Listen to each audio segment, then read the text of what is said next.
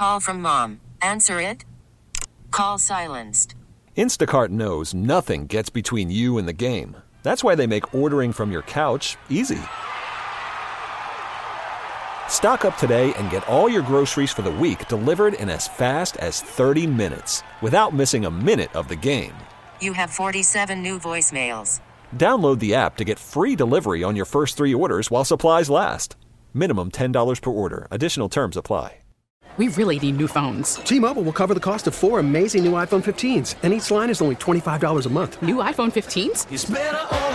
Only at T-Mobile get four iPhone 15s on us and four lines for 25 bucks per line per month with eligible trade-in when you switch.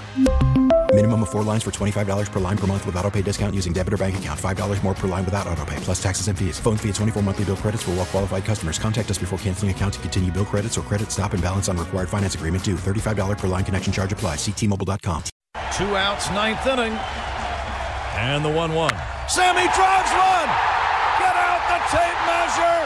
Long gone. I don't believe it. Sammy Sosa ties the game 8 to 8.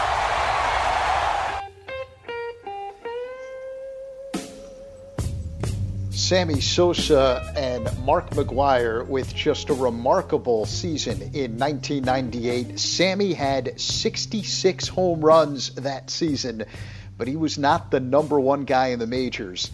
Mark McGwire was with 70. Zach Zaidman, Bruce Levine with you. This is Inside the Clubhouse on Chicago Sports Radio 670. The score broadcasting live from the Hyundai studios, brought to you by your local Hyundai dealers. And we're bringing it up because, Bruce, tomorrow on ESPN, there's a documentary called The Long Gone Summer, which looks back at the home run chase of 1998 between McGwire and Sosa.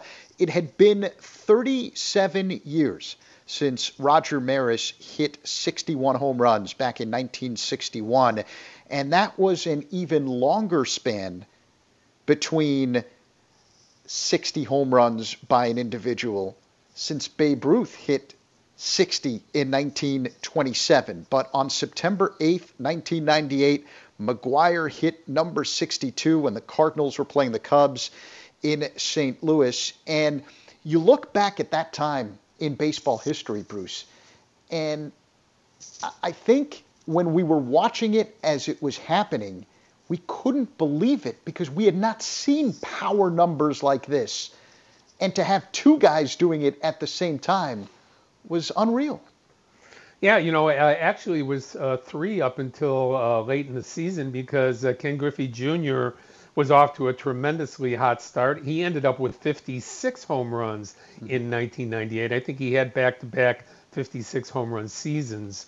But um, it was McGwire and Griffey to start the year, and then all of a sudden, in uh, Sammy, who was off to you know a, a decent start, but nothing great, went from 13 home runs at the end of May to 33 at the end of June, setting the all time record with 20 home runs in the month of June. 20 is the most anyone has ever hit in any month of a baseball season.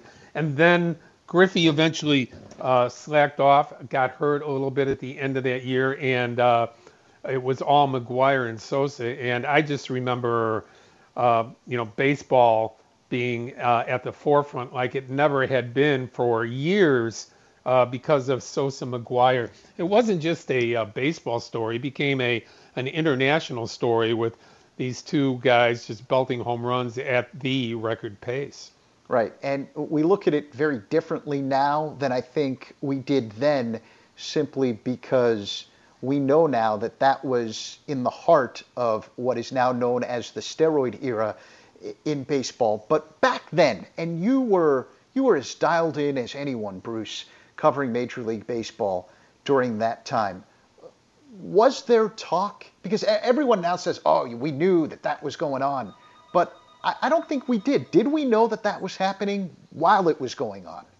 No, uh, I don't think we did. Uh, you know, there was uh, uh one reporter who went to St. Louis uh, right at toward the end of the race and uh, saw something called creatine that was in McGwire's locker, um, and you know that became the talk about Andro and whether it was an over-the-counter you know, uh, additive that McGwire was using. But at that time, you know, people have to realize there was no drug policy whatsoever in Major League Baseball and no drug testing. There was policy about different things that uh, you couldn't use, but it, it couldn't be enforced. It wasn't tested for.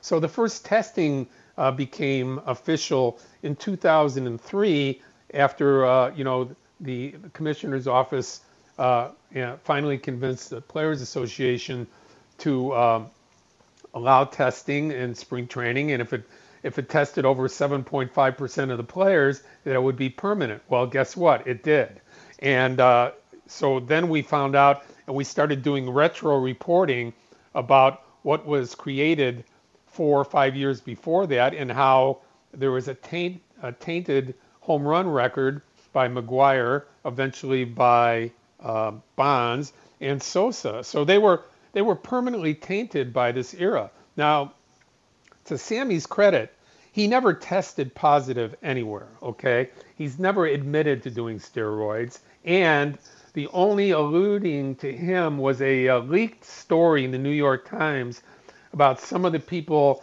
in the report uh, that was given to the commissioner's office that uh, there were 100 guys uh, initially testing positive, and Sammy was one of them. That's it. So with McGwire, you have a, totally different story because you have a guy that has admitted to doing steroids as part of being accepted back in baseball in 2010. That was a requirement for him to admit that he did ster- steroids to be able to come back and coach at the major league level. Um, he's had three different stops in San Diego, Los Angeles, St. Louis, but uh, that was pretty much negotiated, Zach.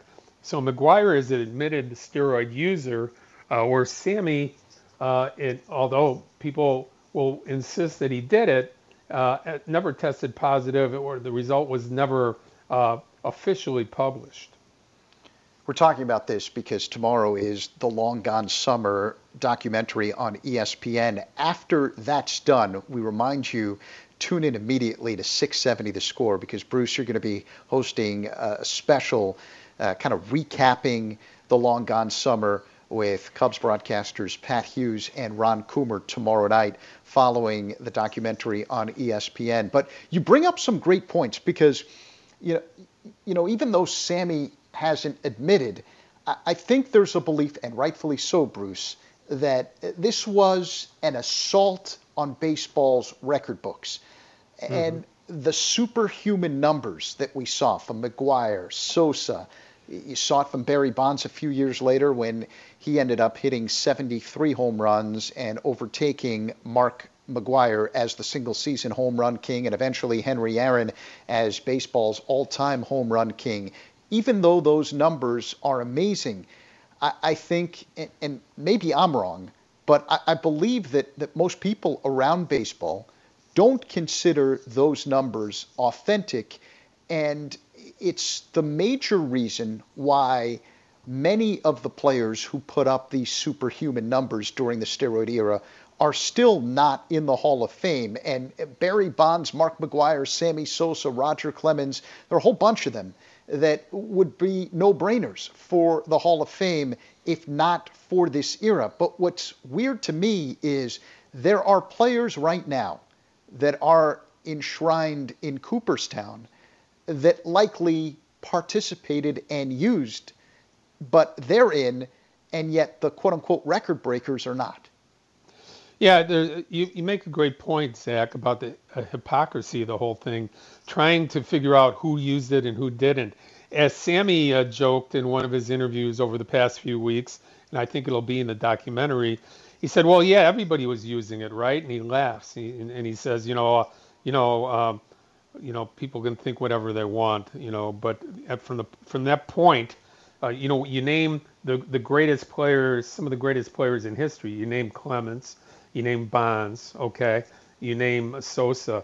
Uh, normally, Bonds and uh, and Clemens are looked at as well, regardless of whether they uh, had done steroids, they would still be in the Hall of Fame with the numbers they had put up.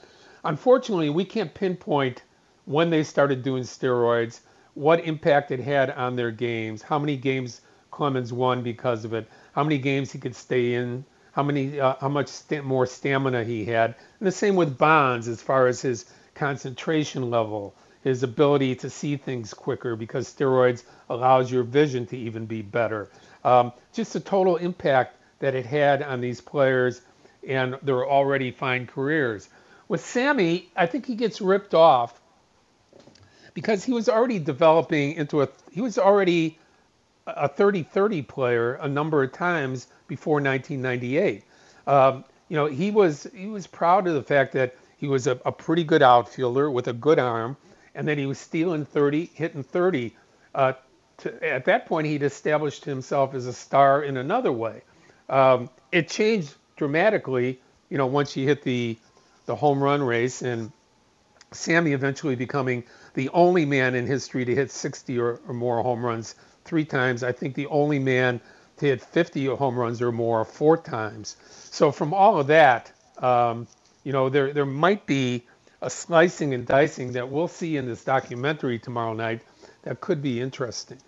Yeah, I, I think that you, know you can go even deeper and, and look at Sammy's relationship with the Cubs organization uh, since he left the Cubs, and it, and it got ugly. I, do you think that he hasn't been essentially welcomed back to Wrigley because of the steroid era or because of the ugly nature of how his Cubs career ended uh, that final season?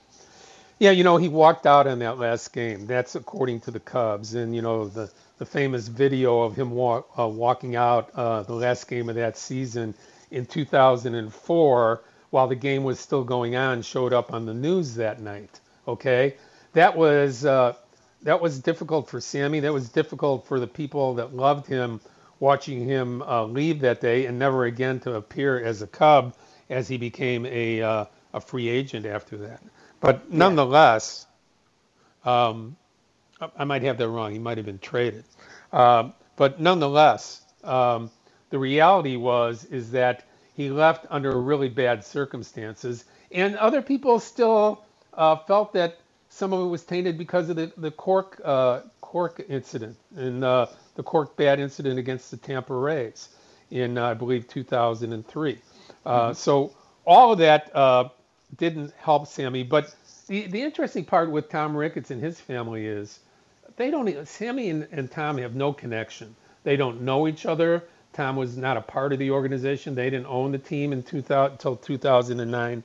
Uh, the only thing that Tom has said is that uh, uh, that him and his family would like Sammy to admit uh, something that might have occurred uh, during his career uh, before he would be welcomed back here. And Sammy pretty much has said, "I don't really have much to admit." He said, "I'd love to come back. I'd love to be a part of the organization again, and."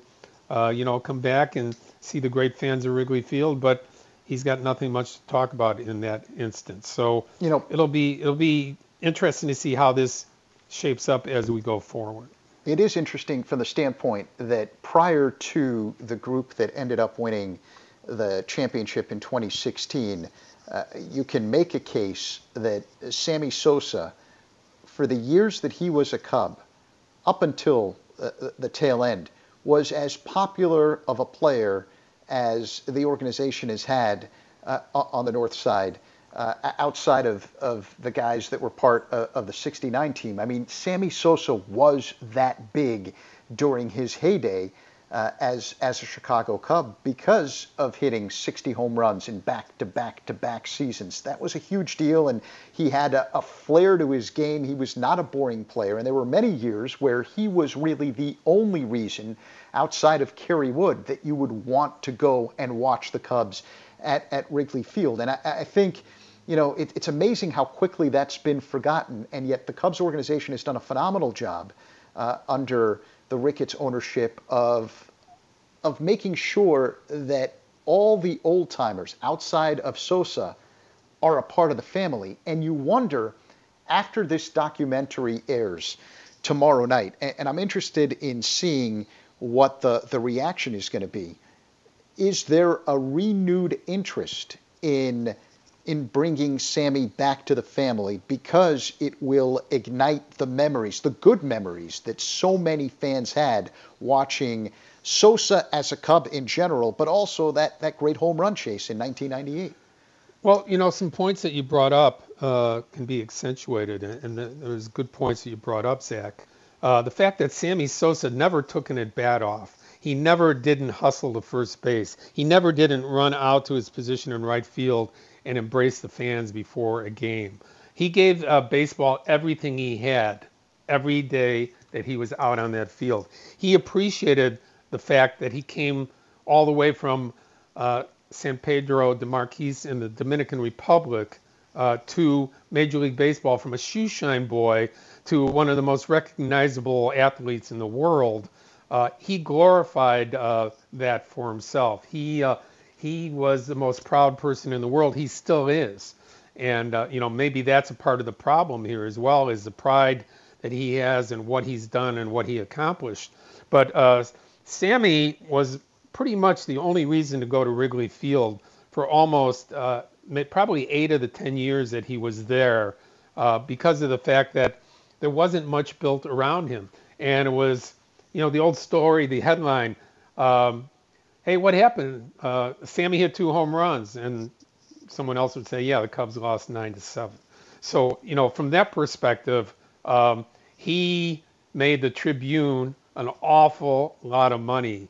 That franchise did exceedingly well. John McDonough and Jay Blunk did a tremendous job of marketing Sammy Sosa Sammy Sosa did a tremendous job of marketing Sammy Sosa. So, from all of that, I think people have forgotten uh, how important and uh, how essential he was in this town during that period of time. And to me, and I, I read an article recently on ESPN.com that said uh, the 1998 season, from an attendance standpoint, uh, didn't really alter baseball's trajectory. You know, baseball had a strike in 1994. The World Series was canceled. Uh, attendance dipped dramatically the next year in 1995, 20% drop in attendance. There was a 6% increase in 1996, uh, a 5% increase in 1997, and uh, a, a slight 4% increase during the home run chase of 1998. But I don't think that accurately tells the story. I believe baseball truly rebounded from that 1994 strike because of what happened in 1998. And it wasn't just an attendance standpoint, the viewership, the ratings for all the major networks and and all the all the local broadcasts uh, between the Cubs and Cardinals, uh, attendance when those teams went on the road. Obviously, their their home games were sold out, uh, but I, I think to, to just say that that, that didn't have uh, a major impact on the attendance growth of baseball would be wrong because I, I think it made the game, it brought the game to a, a popularity standpoint that had been missing since the strike. It was a huge year for the game of baseball. And I bring that up because, man, Bruce, eh, just based on the way the owners and players are having difficulty coming to an agreement uh, during a global pandemic just to play games in, in 2020. I fear for what's going to happen at the end of this current collective bargaining agreement when it expires after the 2021 season. Yeah, well, one thing I think that both sides are going to learn out of this is you can't mess with the fans. And we always knew that the fans are uh, number one and that they pay all the money for the owners and for the players. Every dime comes from fans or from corporate people, every single penny. So you you can't mess with these people, and if they they decide that you become irrelevant or that you're you're not you're not hearing what they have to say about how the sport is being represented, um, you're in big trouble. So uh, you know, there's been a downturn to attendance over the last couple of years, the last three years. Um, is baseball headed that way? And uh, certainly, uh, this is a sport that could not afford a lockout or a strike, no matter what side thinks uh, they have something to prove. Uh, if anything, here, I hope this season shows them that uh, they should continue to talk and move on in a more productive way because um, just the, the the game itself, which I love so much and so many fans do, is, is being tainted because of the fact that um, people are feeling a disregard for the fan base among owners and players, and you can't have that. You, you just, especially in the economic times that we're going to have right now and moving forward, uh, you can't have that type of uh, feeling coming from the fans. So we'll see. I mean, again, I love the sport. I think baseball's done a great job of, uh, you know, coming up to um, uh, standards here as far as promoting the sport. They have to do a better job of promoting individual players, Zach. Um, they have to market players better without feeling like it's going to cost them uh, more money when they go to arbitration or free agency. It's just, uh, unfortunately, behind the other sports when it comes to marketing their own stars. Yeah, that's everything in, in, in major league sports, not just baseball, in, in, in sports in general. Marketing is such a huge factor, and people go to see the stars of the game. Let's take a break. When we come back, it's a unique world that we're living in right now with everything that's going on. And, and I thought that there was no one better this week who put it in perspective on our station than Theo Epstein. We'll hear what he had to say next. Inside the Clubhouse rolls on on Chicago Sports Radio 670 The Score. Worried about letting someone else pick out the perfect avocado for your perfect impress them on the third date guacamole? Well, good thing Instacart shoppers are as picky as you are. They find ripe avocados like it's their guac on the line. They are milk expiration date detectives. They bag eggs like the 12 precious pieces of cargo they are. So let Instacart shoppers overthink your groceries so that you can overthink what you'll wear on that third date. Download the Instacart app to get free delivery on your first three orders while supplies last. Minimum $10 per order, additional term supply. T Mobile has invested billions to light up America's largest 5G network from big cities to small towns, including right here in yours. And great coverage is just the beginning. Right now, families and small businesses can save up to 20% versus AT&T and Verizon when they switch. Visit your local T-Mobile store today.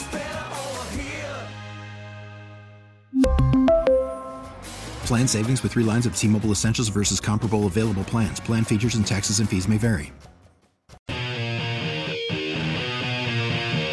Cubs radio analyst Ron Coomer will join us so in about 15 minutes on Chicago Sports Radio 670 The Score. This is Inside the Clubhouse, broadcasting live from the Hyundai Studios, brought to you by your local Hyundai dealers. Bruce Levine is along. I'm Zach Zaidman. Bruce, earlier this week, Cubs president Theo Epstein sat down with Lawrence Holmes, and they had uh, quite a conversation, which included everything that's happening in our world today.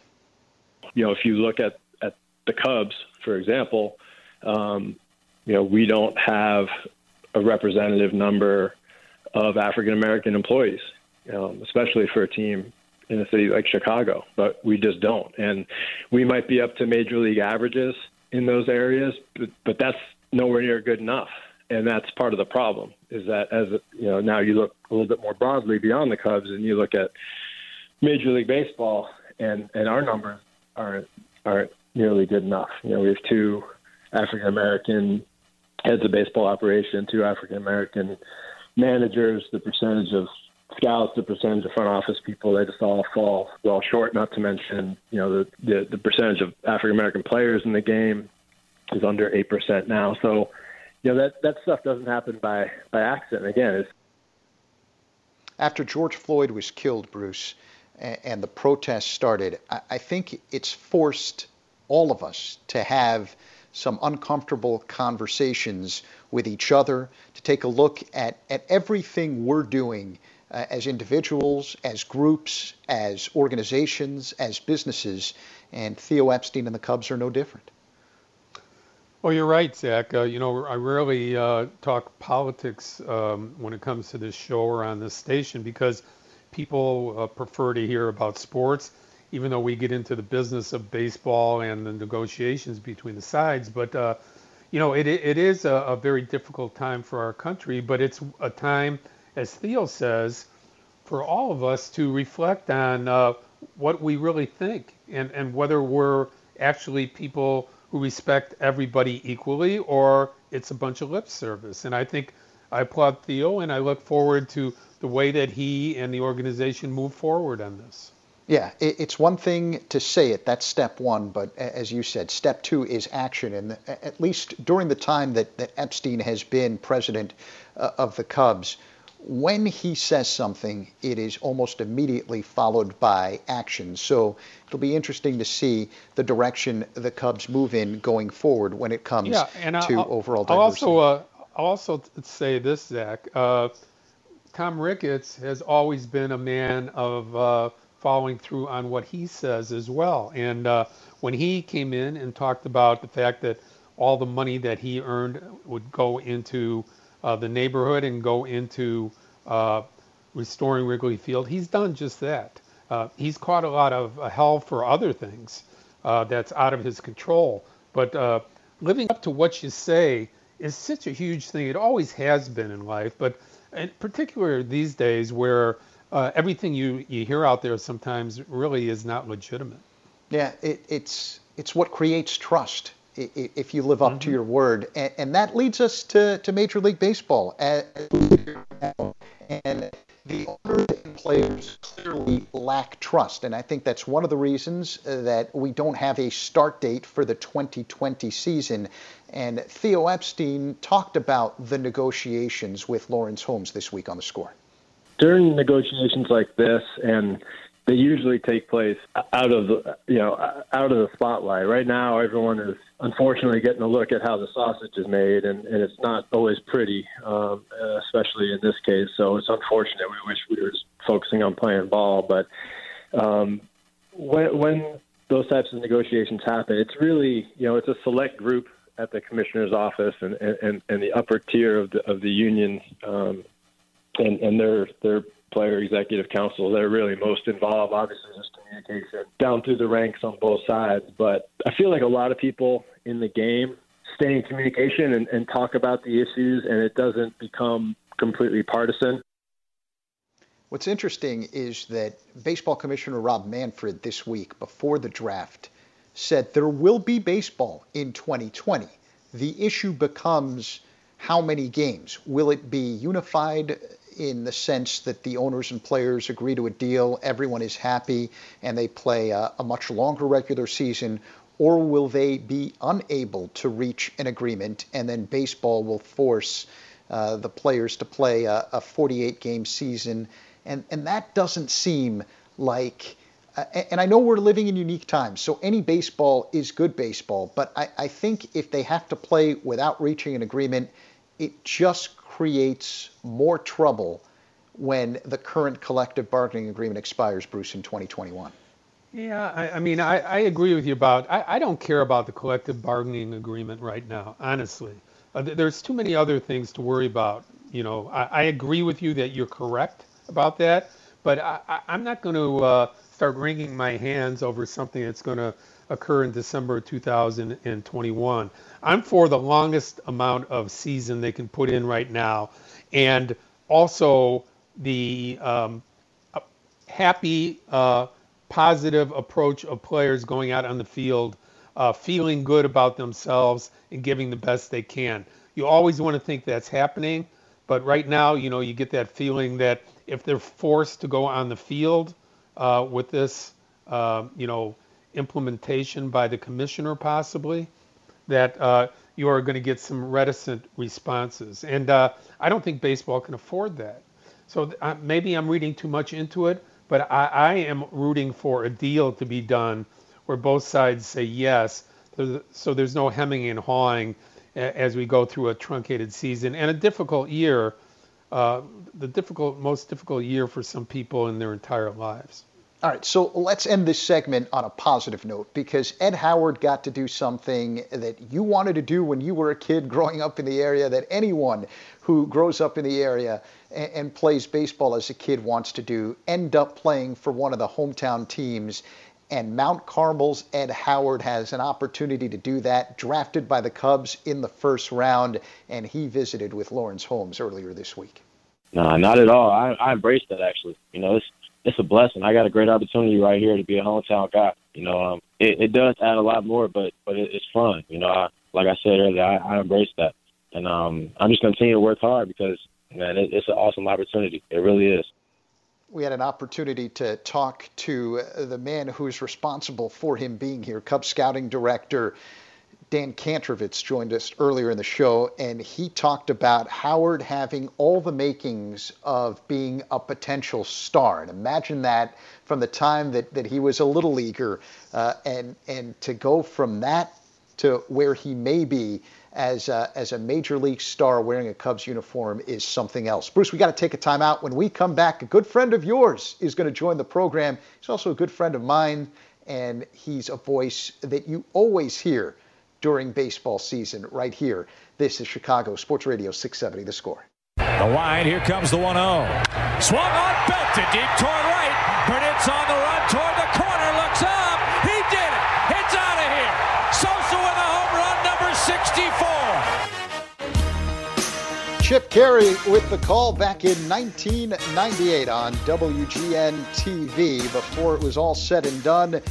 Sammy Sosa would finish the 98 season with 66 home runs, but he was not the leader in Major League Baseball that year. It would end up being Mark McGwire. What a season, what a chase. And we bring it up because tomorrow night, The Long Gone Summer airs beginning at 8 o'clock on ESPN, recapping the home run chase of 1998 between McGwire and Sosa. Following the documentary, Turn on 670 the score. Bruce Levine will be joined by a bunch of special guests to recap what we all would have witnessed, and I'm excited to pay attention to that. Bruce, special guests on the score, join us on the Al Piemonte Ford hotline, Al Piemonte Ford in Melrose Park. The color commentator on Chicago Cub baseball, you know him as Ron Coomer. We know him as Coombs nice enough to join us today, and he will be a part of the presentation tomorrow night on the score after the Sosa McGwire documentary. Pat Hughes, Bruce Levine, Ron Coomer. Good morning, Coombs. Uh, thanks for jumping in. Absolutely, guys. Double Z, Brucey, how you boys doing today? We're doing great, and uh, you know, knowing not only that you played in the same era as Sammy, but you were a teammate of his uh, what, uh, in general, as a teammate, what was uh, playing with Sammy like? He was already a huge superstar by the time uh, you got to play with him. Yeah, it was different. It was the first time I played on a team, really the only time, I, I guess, Bruce, that I played on a team where, you know, a guy was at that level of play. Um, and, and that level of stardom, right, in, in, in Major League Baseball and actually in the country. You know, Sammy, you know, for some of the, the things that the guys didn't like, you know, the treatment and things that Sammy got that were different than the regular players. With that also, Sammy had to do a lot more things and a lot different things, and his time was taken away from him so much more than the rest of us. So there was some give and take from the guys on, on this team and and then you know you you had to understand after a while you just saw the you know that that this guy didn't really have five minutes to himself so you know to to have to deal with all that he did and, and perform to that level um, was pretty amazing. No matter how you look at it whether you know you you throw in the steroid thing or not his performance both of them him and him and Mac both you know I know both of them and uh, you know it, it was amazing what they were able to accomplish. You know, Coom, I, I know that as a kid, when, when you were watching baseball and you used to see highlights of back in the day uh, of 1961 when Roger Maris hit the 60 home runs, uh, you know, every book we've read, every video we've seen, it always talks about the toll of the obligations that you just talked about, dealing with the media, the pressure of trying to catch the babe it, really wore Maris out, and, and he was losing hair because of it. Right. And then you go back to, to 1998, and by this point, you're a major leaguer. You know how tough it is just to play the game without any outside distractions. We saw the pressure getting to McGwire and, and how much uh, he was uncomfortable with the extra attention. Sammy was not he embraced it during that 1998 season, which is rare, but I, I think it actually ended up benefiting McGwire that he had to share the spotlight so he didn't have to take all of it. Do you agree? Yeah, absolutely. You know, it, it was it was one of those things they were um, he did. He he totally embraced it. I think he did a better job of embracing what happened more so than Mark McGwire. You know, Mac was a little more of a um, reclusive guy when all that was going on, and I think that's what happened with him. But Sammy did, I, you know, and I to the point where I mean he had his own.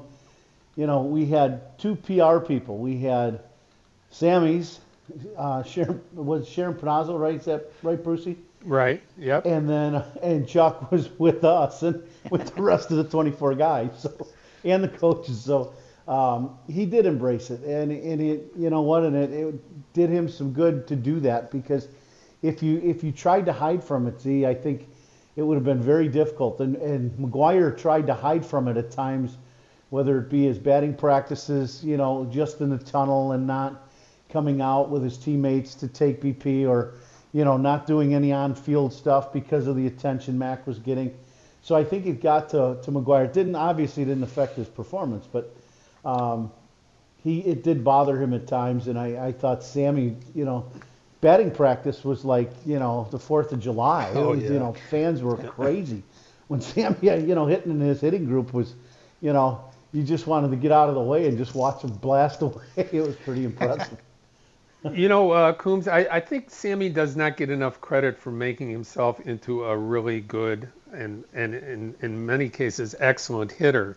And that uh, Jeff Pentland, the Cubs hitting coach, had a tremendous impact on him uh, with his philosophy of, uh, you know, kind of saying, hey, uh, you don't have to strike out on that slider all the time. You can hit that ball to right field. And more importantly, you're strong enough to hit the ball out of the park in right field. From that philosophy on, when he finally bought into that for Pentland, he became not only a great home run hitter, but just a dangerous all around hitter. Well, you, he had no holes, Bruce. And uh, to your point, he just didn't, and that's that's what made him incredible. I mean, he would hit some of the longest home runs to right center field that you'd ever see. I mean, that's including the left-handed power hitters. I mean, he would just pummel the ball away. I know, you know, and, and what Pent did is he got him to finish it. You know, technically, he got him to to really get a full turn in the finish of his swing, and got him to let the ball get a little deeper instead of trying to hit it so far out mm-hmm. in front, especially to pitch away. And what it did is all of a sudden, to your point, that slider that he used to swing over the top of or be out in front of, he would let that ball get deeper. And once he did that, then basically you had one place to pitch him, and that was inside. And if you if you missed inside, he was going to hit a ball 500 feet to left. If you pitched him away, it might only go 450 to right center. So you pick your poison, you know. But um, I know I hit behind him some in the lineup, and you know I would just shake my head. It was me and Rondell White and and Stairsy and some of us. You know, he'd be like, you're walking to the on deck circle knowing Sammy's getting four pitches and going to first base, and it's like, well, I guess it's on us today, boys, because we got to protect the big guy. But it was it was entertaining to watch. I will say that. Ron Coomer is our guest here on Inside the Clubhouse. Coom will join Bruce and Pat Hughes tomorrow night following the documentary The Long Gone Summer. Tune in to 670 The Score. They'll break it all down and share their thoughts as to what uh, they have seen on the big screen. I- I'm fascinated, Coom, by the fact that you look at what transpired in the years after, and Sammy did things we just haven't seen anyone in a Cubs uniform ever do. Back to back to back 60 home run seasons.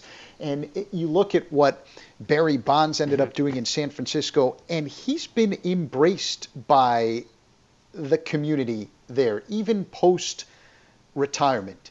It's been a very different story here with Sammy Sosa. Why do you think that is? Well, there, there's a few things. I, you know, Sammy left under some difficult situation where he left his team while they were playing a game. I don't know. You know, I've heard a couple different stories about that. I was not there, so I, you know, I don't know. Bruce, you were there, I'm sure. Mhm. You probably know exactly what happened. I don't. I've heard different stories, so you know, I know that's part of it. Um, the other part too, Zach, is he's never, you know, he's never confessed to what he did. So you know, so some of that is an issue.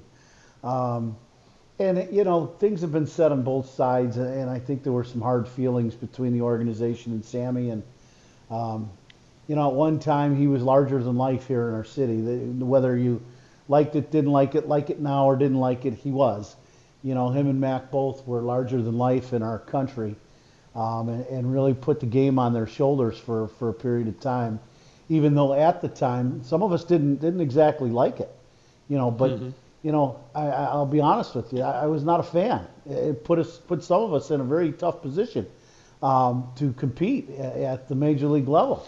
So that that's one thing that we'll we'll talk about tomorrow night also. But um, with all that being said, I mean, um, you got to forgive and forget. You know, forgive Sammy and forget some of the things if you want him back, and um, and he's got to confess. I think that's probably the big thing for Tom, from what I've heard, I'm not speaking for Mr. Ricketts, but from what I've heard, I, I think that those are some of the things that you've got to, you know, kind of cleanse yourself a little bit of some of the things that have that you did, and then maybe we can all move forward. You know that era as well as anybody because you had to fight the temptation to yep. use steroids and uh, stay clean and be able to stay in the game. Uh, that was what you were alluding to uh, earlier in your comment and there were hundreds of guys that had to fight it, and uh, maybe uh, some of their career was was cut off because other guys were using. But the the the, the great uh, mistake is that everybody looks at hitters, and I was told by multiple people who represent pitchers that 40% of the users were pitchers, and maybe 70% of those were relief pitchers, and how that dramatically uh, changed uh, the game right there as well. So you were being pushed out not only by great hitters who were possibly using it, but pitchers that were dominating uh, people that were sometimes career minor leaguers before that point.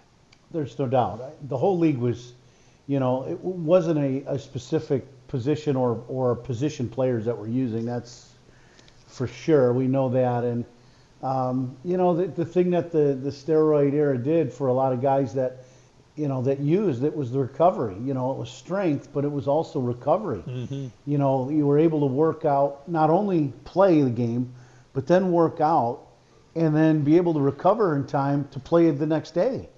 And for, you know, us mere mortals who are just playing on, on what God gave us, that wasn't always so easy, you know. So um, those were some tough things to deal with when you saw, you know, guys that you were playing with in the minor leagues and – they then get to the big leagues, and all of a sudden, you know, you you guys you're on even playing scale. You're both kind of competitive, and then one guy takes off, and we saw that a lot, you know, in that time. And you know, I, I'll be honest, in some of the union meetings like we're going through now, you know, when all the players got together in Phoenix and Florida and some of these places, some of those meetings got a little heated because it, you know you felt like the protection was for the for the steroid user and not for the guys that were trying to play clean. Yeah, and it took the government uh, eventually uh, getting involved for baseball to clean up its act, both from a, a league standpoint and a, a, union standpoint, as you mentioned. Coom, do you think that after after people watch this documentary tomorrow, that there will be a, a, change in how we look back at that era, how Chicago looks back at, at Sammy Sosa, or do you think uh, the feelings are are too deep that the way you felt beforehand is the way you're going to feel after? Zach, it's a great question, and I don't really have an answer to that. I, I've only seen just a couple little snippets of, of what we're going to see tomorrow evening. I have not seen the program yet, so I'm not sure. Um, I saw Bob Costas's comment in these trailers that we're seeing, you know, run, you know, this week. Um, you know how great it was in the home runs, but it came with a price. Well, you're right. So where do they go with this with with this you know program? Do they do they just emphasize the home runs and how that goes? Do they use do they do they show some of the other usages and things and how the game changed because of it. You know, I, so it's to be determined. We'll see what, what which way they go. you know, I hope for our game's sake, you know, the one thing that I've said a lot on Bruce's show, this morning show, and you know, Zach, I've said on the air um, with our Cubs broadcast many times, is I'm kind of tired of hearing all the issues that our game has, and let's just start playing clean and, and good, sound baseball and and on an even playing scale, right? So um, glorifying the steroid era is kind of what this is doing. I think we'll see tomorrow, but and I'm not a big fan of that. So I was part of that era, and you know it, it was a it was a time where um, things weren't things weren't great. They were great for our game financially, um, and if you thought people didn't know what was going on, um, you might have your head in the sand. I think I think everybody knew what was going on. What's uh, what are the hours at Coombs Corner, and uh, how can people come by and, and hang out a little bit right now?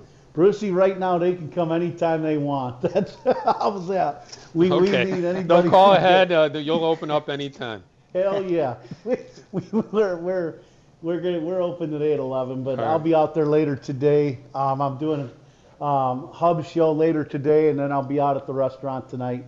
I've got some friends in uh, in that coming out.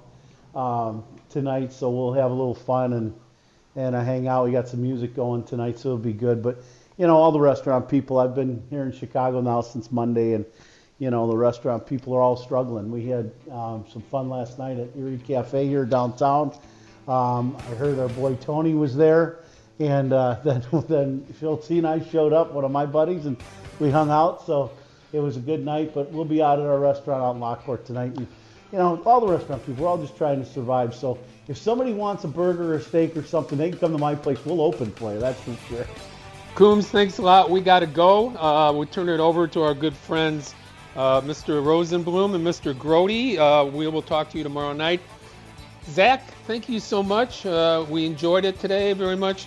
Dan Kantrovitz of the Cubs, as well as Garrett Crochet uh, of the Chicago White Sox, joined us. We'll talk to you next week on Inside the Clubhouse.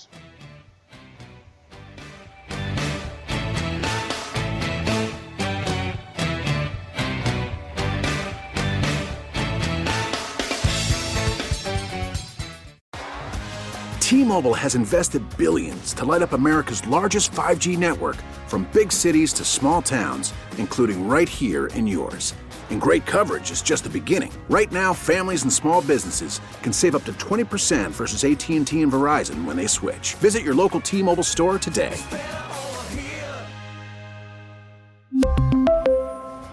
Plan savings with 3 lines of T-Mobile Essentials versus comparable available plans. Plan features and taxes and fees may vary.